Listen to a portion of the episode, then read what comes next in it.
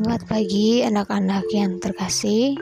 Sebelum kita mulai kegiatan kita pada pagi hari ini, kita akan mendengarkan renungan yang berjudul Utusan Tuhan. Ayat natsnya diambil dari Amos 7 ayat 15. Tuhan berfirman kepadaku, pergilah bernubuatlah terhadap umatku Israel. Kiki jawab aku dong. Lucy tidak sabar melihat Kiki hanya terdiam termangu, tak menjawab apa-apa. Kiki tersenyum dan senang mendengar cerita Lucy.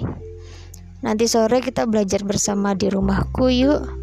Kita jawab ulang semua soal-soal latihan yang pernah kita buat. Ajak Kiki kepada Lucy. Oke Ki, kata Lucy sambil merobek soal ulangan yang didapat dari kelas lain dan membuangnya ke tempat sampah.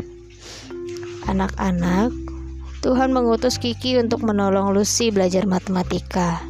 Dalam Amos 7 ayat 14 sampai 15, Tuhan mengutus Amos untuk menolong bangsa Israel kembali melakukan kehendak Tuhan.